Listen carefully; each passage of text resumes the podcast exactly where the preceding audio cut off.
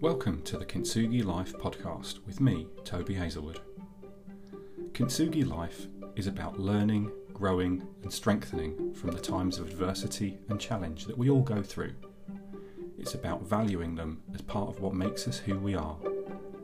Right now, let's get into the content.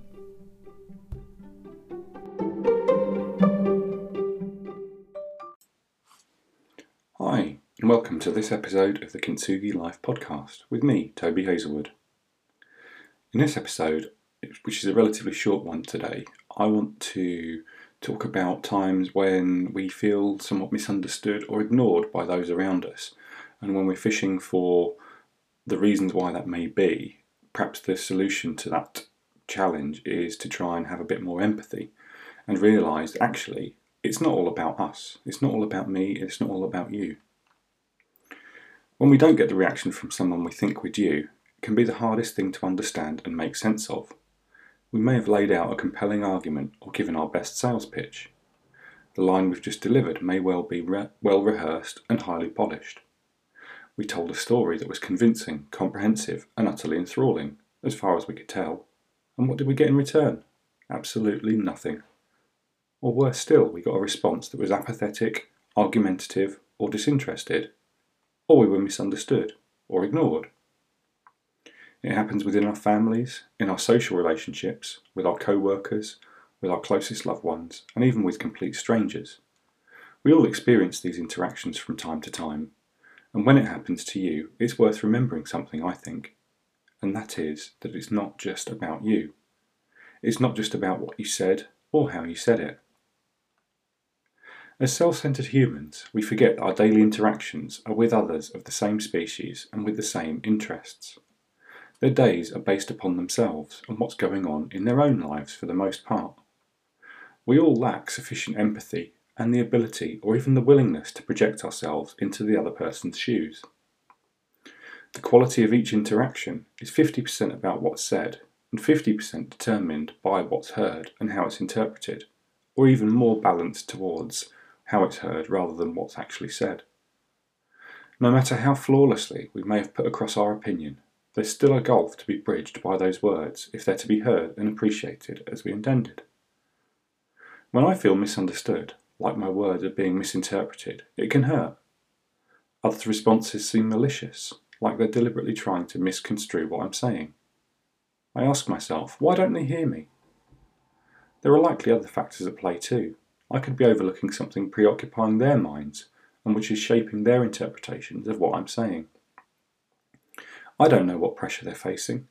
Maybe they started the day fighting with their partner. The kid might be sick. They might have just received some bad news, or have lost someone close to them.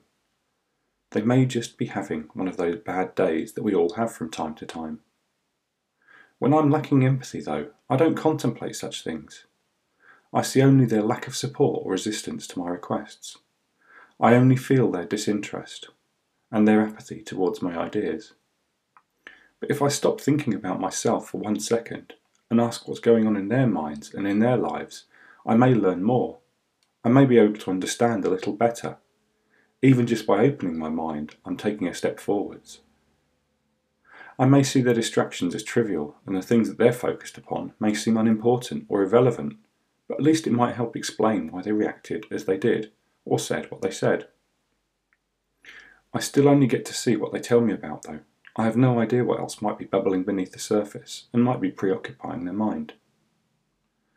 In such circumstances, the safe assumption is to assume that I have no clue what's going on in their lives, any more than they know about what's going on in mine, beneath the surface. I don't know what struggles, preoccupations, disappointments or fears are on their mind or shaping their reactions in that moment. All I can do is to try and have a bit more empathy and some patience. I can accept and remember that it's not all about me, not about what I do, and not about what I say. Everyone has 90% of their iceberg of worries, troubles, obsessions, contemplations and dreams hidden beneath the surface of their day-to-day lives. The outside world only gets to see that 10% or less that's above the surface, and even that small percentage is subject to flawed judgment and interpretation by others. Perhaps we'd all do well to be a little less self-righteous in our interactions with others, and a little more patient and understanding if we don't get the response we feel we deserved. It doesn't immediately mean they're disagreeing with us, or that they don't get it if they do react in such a way. Maybe they're just having a bad day right now. Maybe what seems so important to us is mere trivia to them. Empathy is the key that allows us to elevate above the situation, to consider the nuances and outside factors that may be playing a part in their reaction.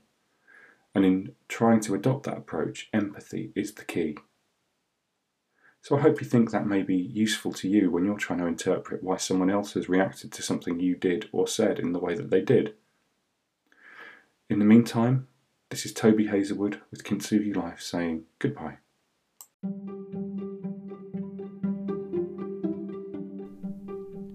You've been listening to the Kintsugi Life podcast with me, Toby Hazelwood.